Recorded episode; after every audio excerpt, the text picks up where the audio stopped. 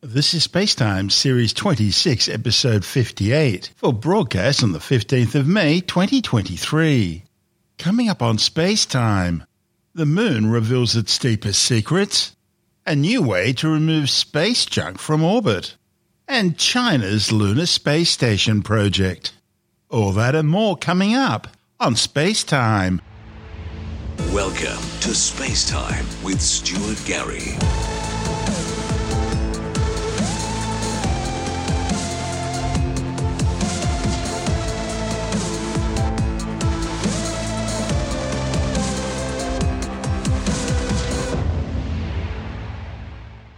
Planet Earth's nearest neighbour, the Moon, has revealed its deepest secrets. A new study has provided astronomers with the most detailed view yet of the Moon's internal structure. The findings, reported in the journal Nature, suggest that Earth's lunar companion does have a solid inner core, about 258 kilometres in radius, and that solid inner core is surrounded by a liquid outer core about 362 kilometres in radius. The research by scientists from CNRS, the Côte d'Azur University, the Côte d'Azur Observatory, Sorbonne University, and the Paris Observatory also help explain the presence of iron rich materials in the lunar crust. Scientists first identified that the moon had a liquid outer core some 20 years ago by studying its rotation but the small size of the lunar inner core made its identification far more difficult. Way back in 2011, scientists using seismic data originally recorded by NASA Apollo astronauts suggested that the moon might have a solid inner core at its center. But it's only now that its existence is being confirmed using data from orbital observations, lunar laser ranging, and computer simulation modeling. By combining all that data, scientists were able to create a likely profile for the interior of the moon, including characteristics such as deformations created due to gravitational interactions with the Earth, the moon's distance from the Earth, and its likely density. After running many simulation models, the authors finally found a version which most closely matches observations. It shows that the moon has a solid inner core, roughly 15% of its total size and it's composed of metal with a density of approximately 7,822 kilograms per cubic meter, which is similar to that of iron. The study's authors also identified evidence supporting the hypothesis of the movement of material within the lunar mantle during the moon's evolution. Known as active lunar mantle turnover, it involves denser material being pulled closer to the lunar core over time, in the process forcing lighter material up towards the surface and it helps explain the presence of iron rich elements in the moon's crust. The findings also help explain the disappearance of the lunar magnetic field, which was originally a hundred times stronger than that of the Earth's today, but is now almost completely non existent. Overall, this work provides an important contribution to science's understanding of the history of our solar system. This is space time. Still to come a new Australian plan to try and remove space junk from orbit, and China's plans for a space station on the moon. All that and more still to come on Space Time.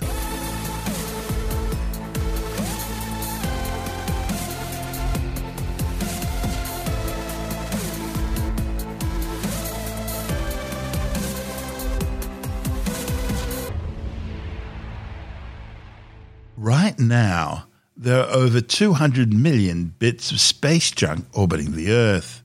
These range in size from giant spent rocket stages and disused satellites, some tens of meters wide, down to things as small as nuts and bolts, flecks of paint, and tiny bits of shrapnel from exploded spacecraft. And all of it is speeding around the planet at over 28,000 kilometers per hour. That's much faster than a speeding bullet. The problem is, as the amount of junk in space continues to build up, the likelihood of collisions becomes ever greater. And when these objects smash into operational spacecraft, they can cause a lot of damage and even total destruction. Objects as small as chips of paint have crashed into the space shuttle's windshield, leaving significant craters. Other incidents have seen space junk impact spacecraft, destroying them completely and leaving behind a cloud of debris and shrapnel. Now, under the worst case scenario, all this could result in a cascade effect known as the Kessler syndrome.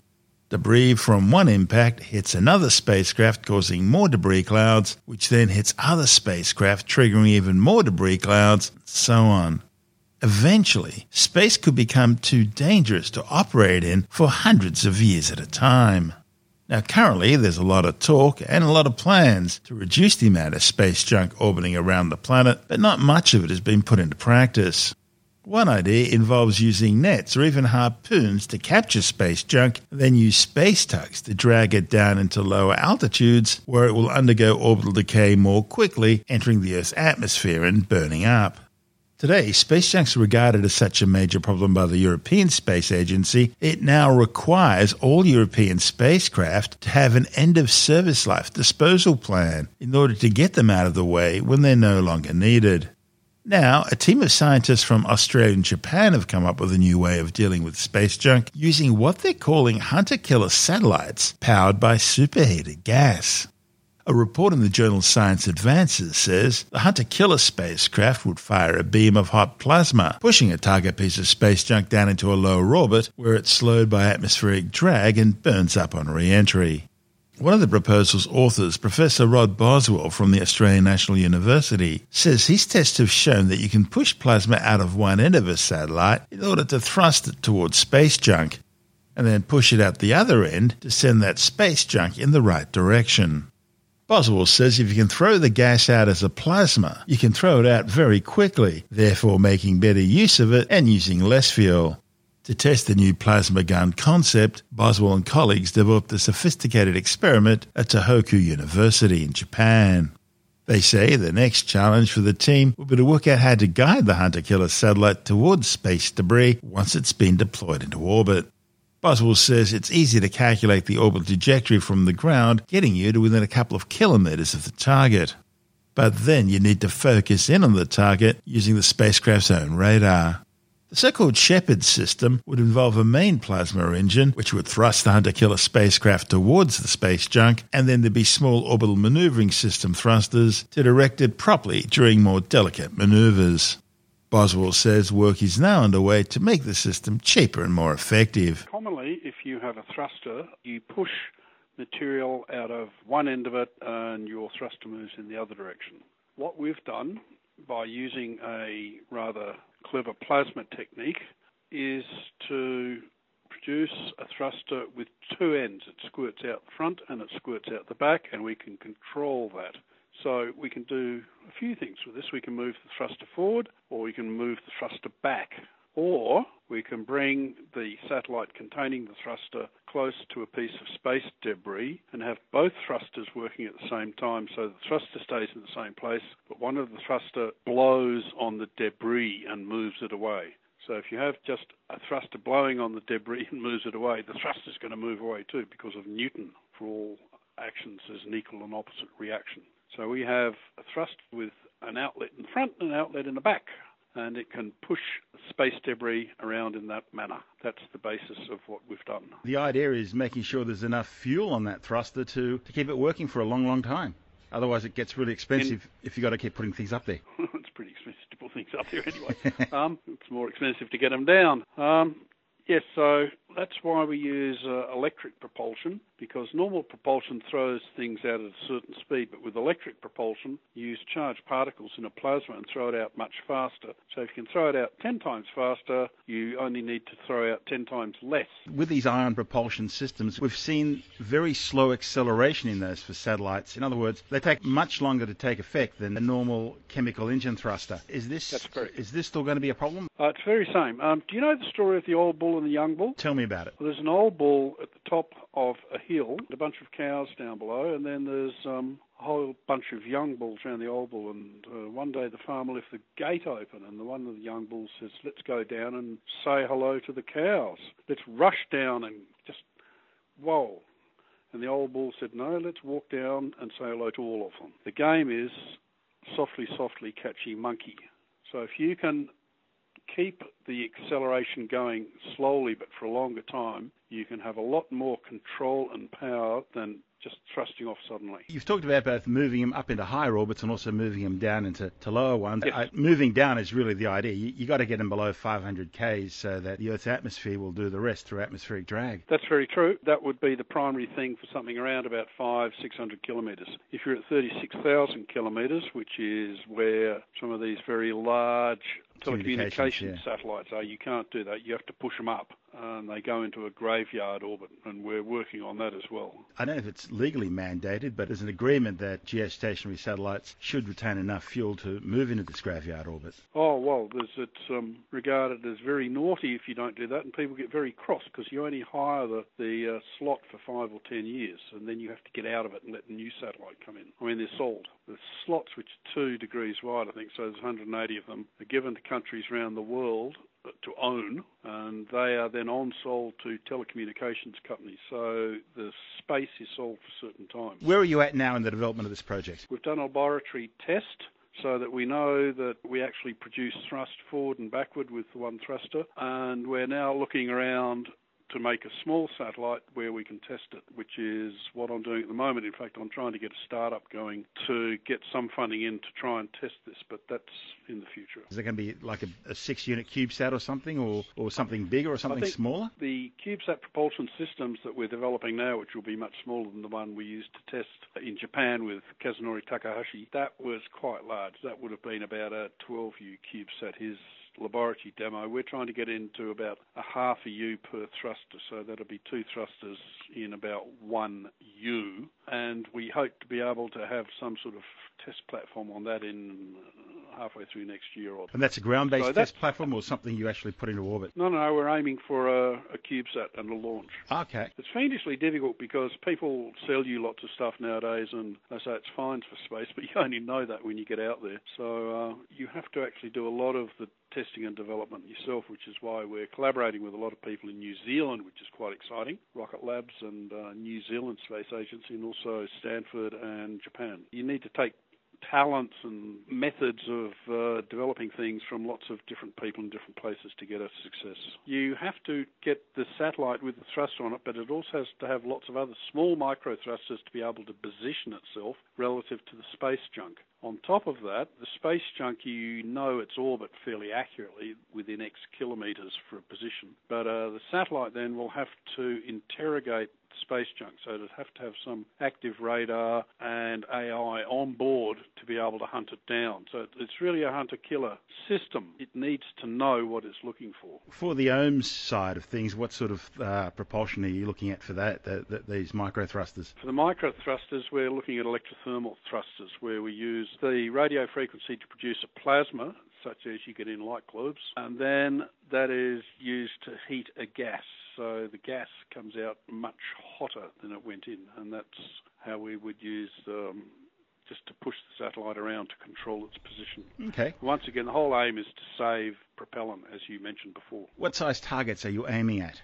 I guess that depends on the size of the, the uh, hunter-killer satellite you develop, doesn't it? That, uh, that's precisely the case, yes. So um, anything, you'd have to see it with a radar, right? So it's going to have to be in half a metre or so, I would say, and greater. Smaller than that is going to be extremely difficult to see because small objects will just refract or deflect the radar probing waves.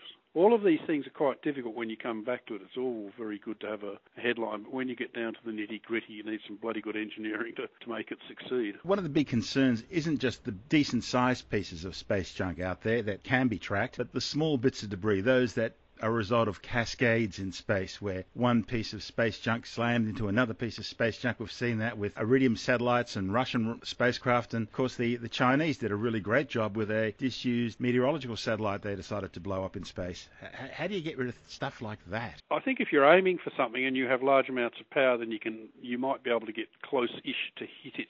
Trying to do it when you're in orbit's a damn sight different, and it's actually really unusual for this for that to happen. And I'd say anything anything smaller than uh, a pack of cards or something like that is uh, the best solution is prayer. and wait for it to go down by itself over tens and whatever years, depending how high it is. We've just seen a European test of a new space debris recovery system, the first of a series of tests. They're using a net initially. They're also using a harpoon, drag it into the Earth's atmosphere with them. Yep. That's one proposal. Here in Australia, a place in Queanbeyan have been looking at using laser beams, not just to track space junk, but also to slow them down a little bit as well. That's another alternative. How does uh, your idea compare to those? Well, uh, we're thinking of mega concentrated sarcasm and irony, actually. Would you like to expand on that in a more scientific way? Uh, well, mumble, mumble, mumble. If you're going to lasso it, then that's a suicide mission. You get rid of the thing you sent up to get get rid of the piece of space junk. You then have to write that off on how much it's going to cost you and how much it's going to save you. All of these things are sort of actuary. You have to work out how much people are going to pay you to be able to do that. I'd prefer to have one stick up there for a bit longer and make small changes that can be made but stay up there. That's Professor Rod Boswell from the Australian National University. And this is Space Time. Still to come. China's growing plans to build a lunar space station, and later in the science report, the COVID 19 global pandemic emergency now officially over. All that and more still to come on Space Time.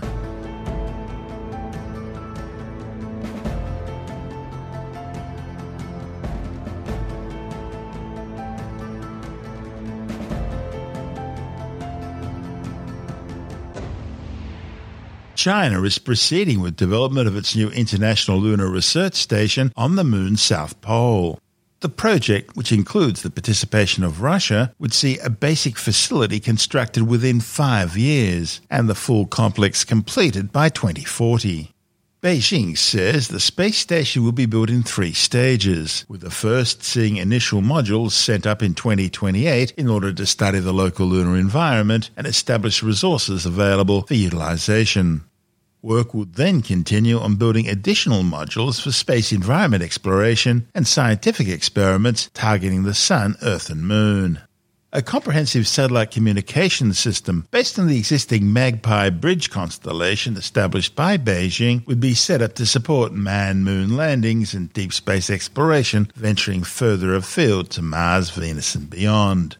By 2040, the initial experimental station would have been transitioned into a practical and multifunctional scientific research station and lunar base.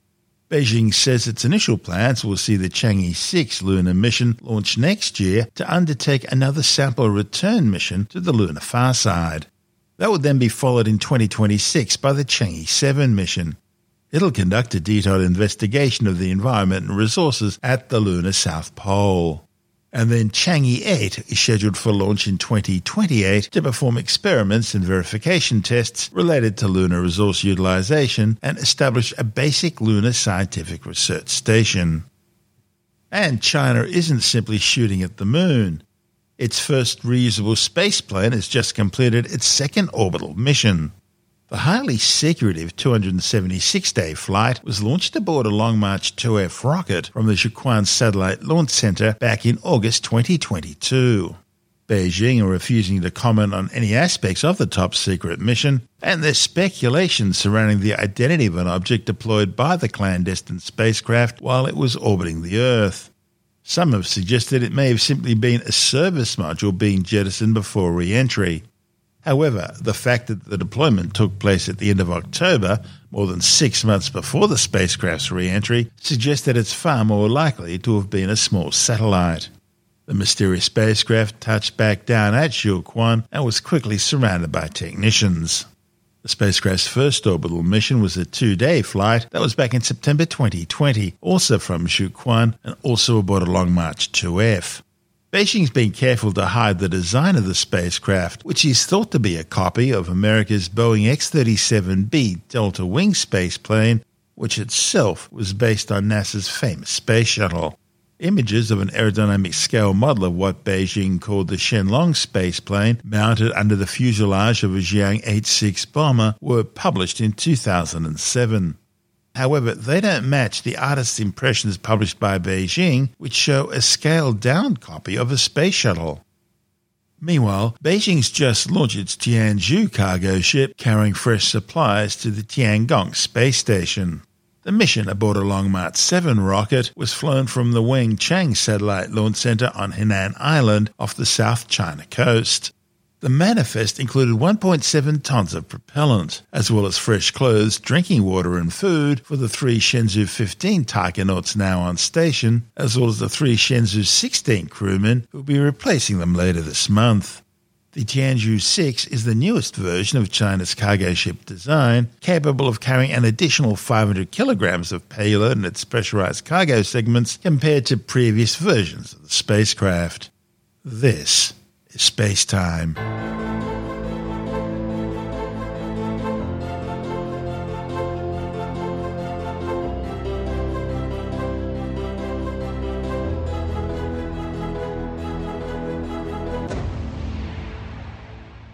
And time now to take a brief look at some of the other stories making news in science this week with the Science Report. The World Health Organization has formally declared that the COVID 19 global health emergency is over.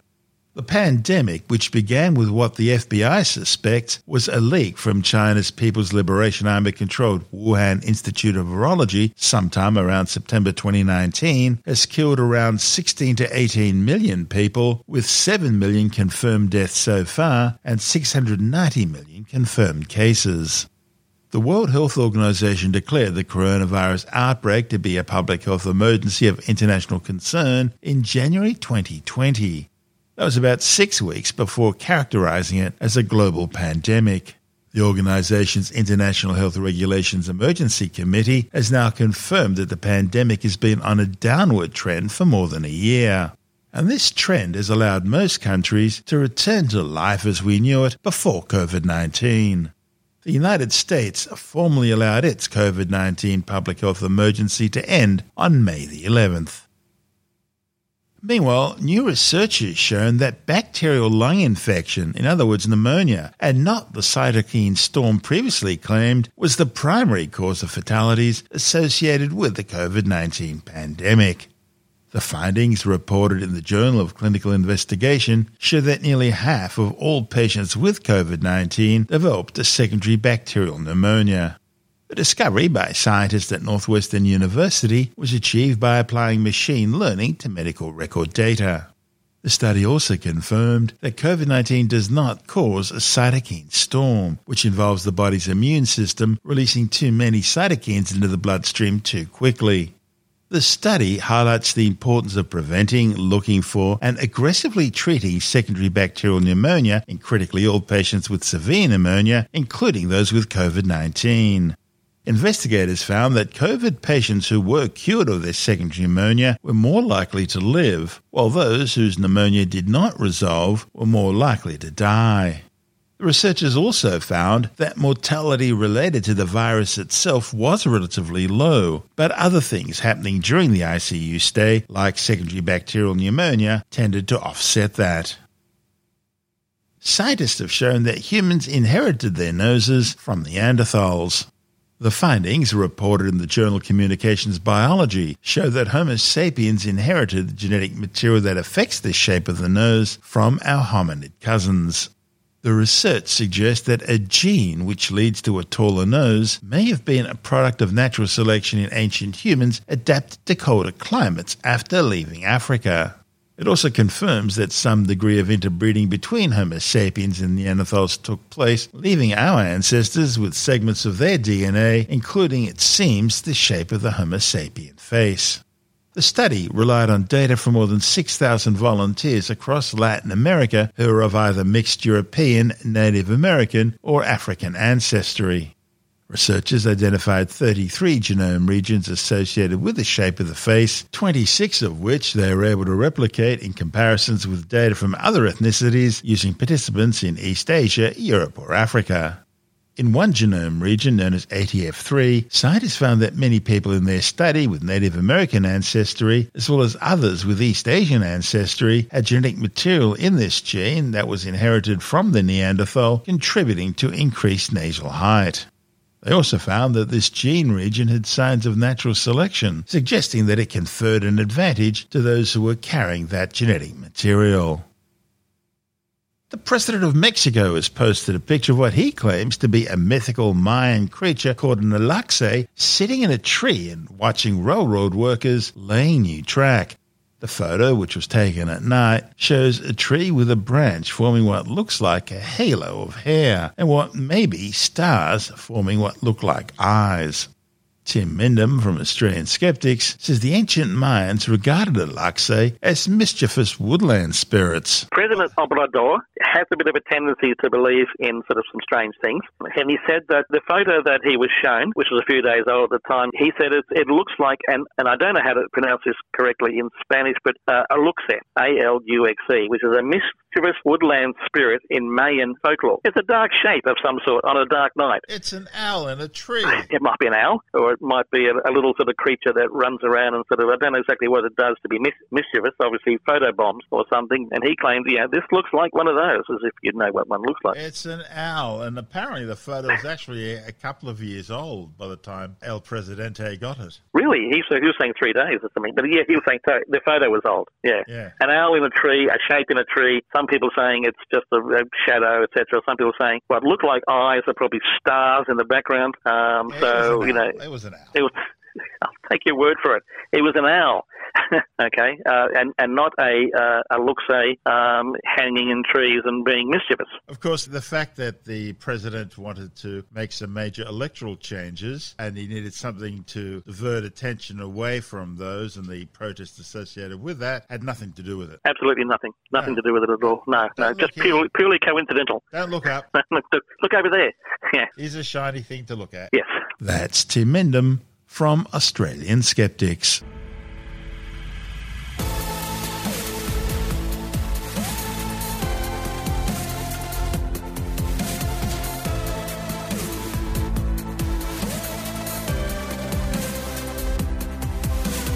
And that's the show for now. Spacetime is available every Monday, Wednesday, and Friday through Apple Podcasts, iTunes, Stitcher, Google Podcast, Pocket Casts, Spotify, Acast, Amazon Music, Bitesz.com, SoundCloud, YouTube, your favorite podcast download provider, and from spacetimewithstuartgary.com. Spacetime's also broadcast through the National Science Foundation on Science Zone Radio and on both iHeartRadio and TuneIn Radio. And you can help to support our show by visiting the Spacetime store for a range of promotional merchandising goodies. Or by becoming a Spacetime patron, which gives you access to triple episode commercial free versions of the show, as well as lots of bonus audio content which doesn't go to air, access to our exclusive Facebook group, and other rewards. Just go to spacetimewithstuartgary.com for full details. And if you want more space time, please check out our blog where you'll find all the stuff we couldn't fit in the show, as well as heaps of images, news stories, loads of videos, and things on the web I find interesting or amusing. Just go to spacetimewithstuartgary.tumblr.com. That's all one word, and that's Tumblr without the E. You can also follow us through at Stuart Gary on Twitter, at Spacetime with Stuart Gary on Instagram, through our Spacetime YouTube channel, and on Facebook, just go to facebook.com forward slash spacetime with Stuart Gary. And Spacetime is brought to you in collaboration with Australian Sky and Telescope magazine, your window on the universe. You've been listening to Spacetime with Stuart Gary. This has been another quality podcast production from Bitesz.com.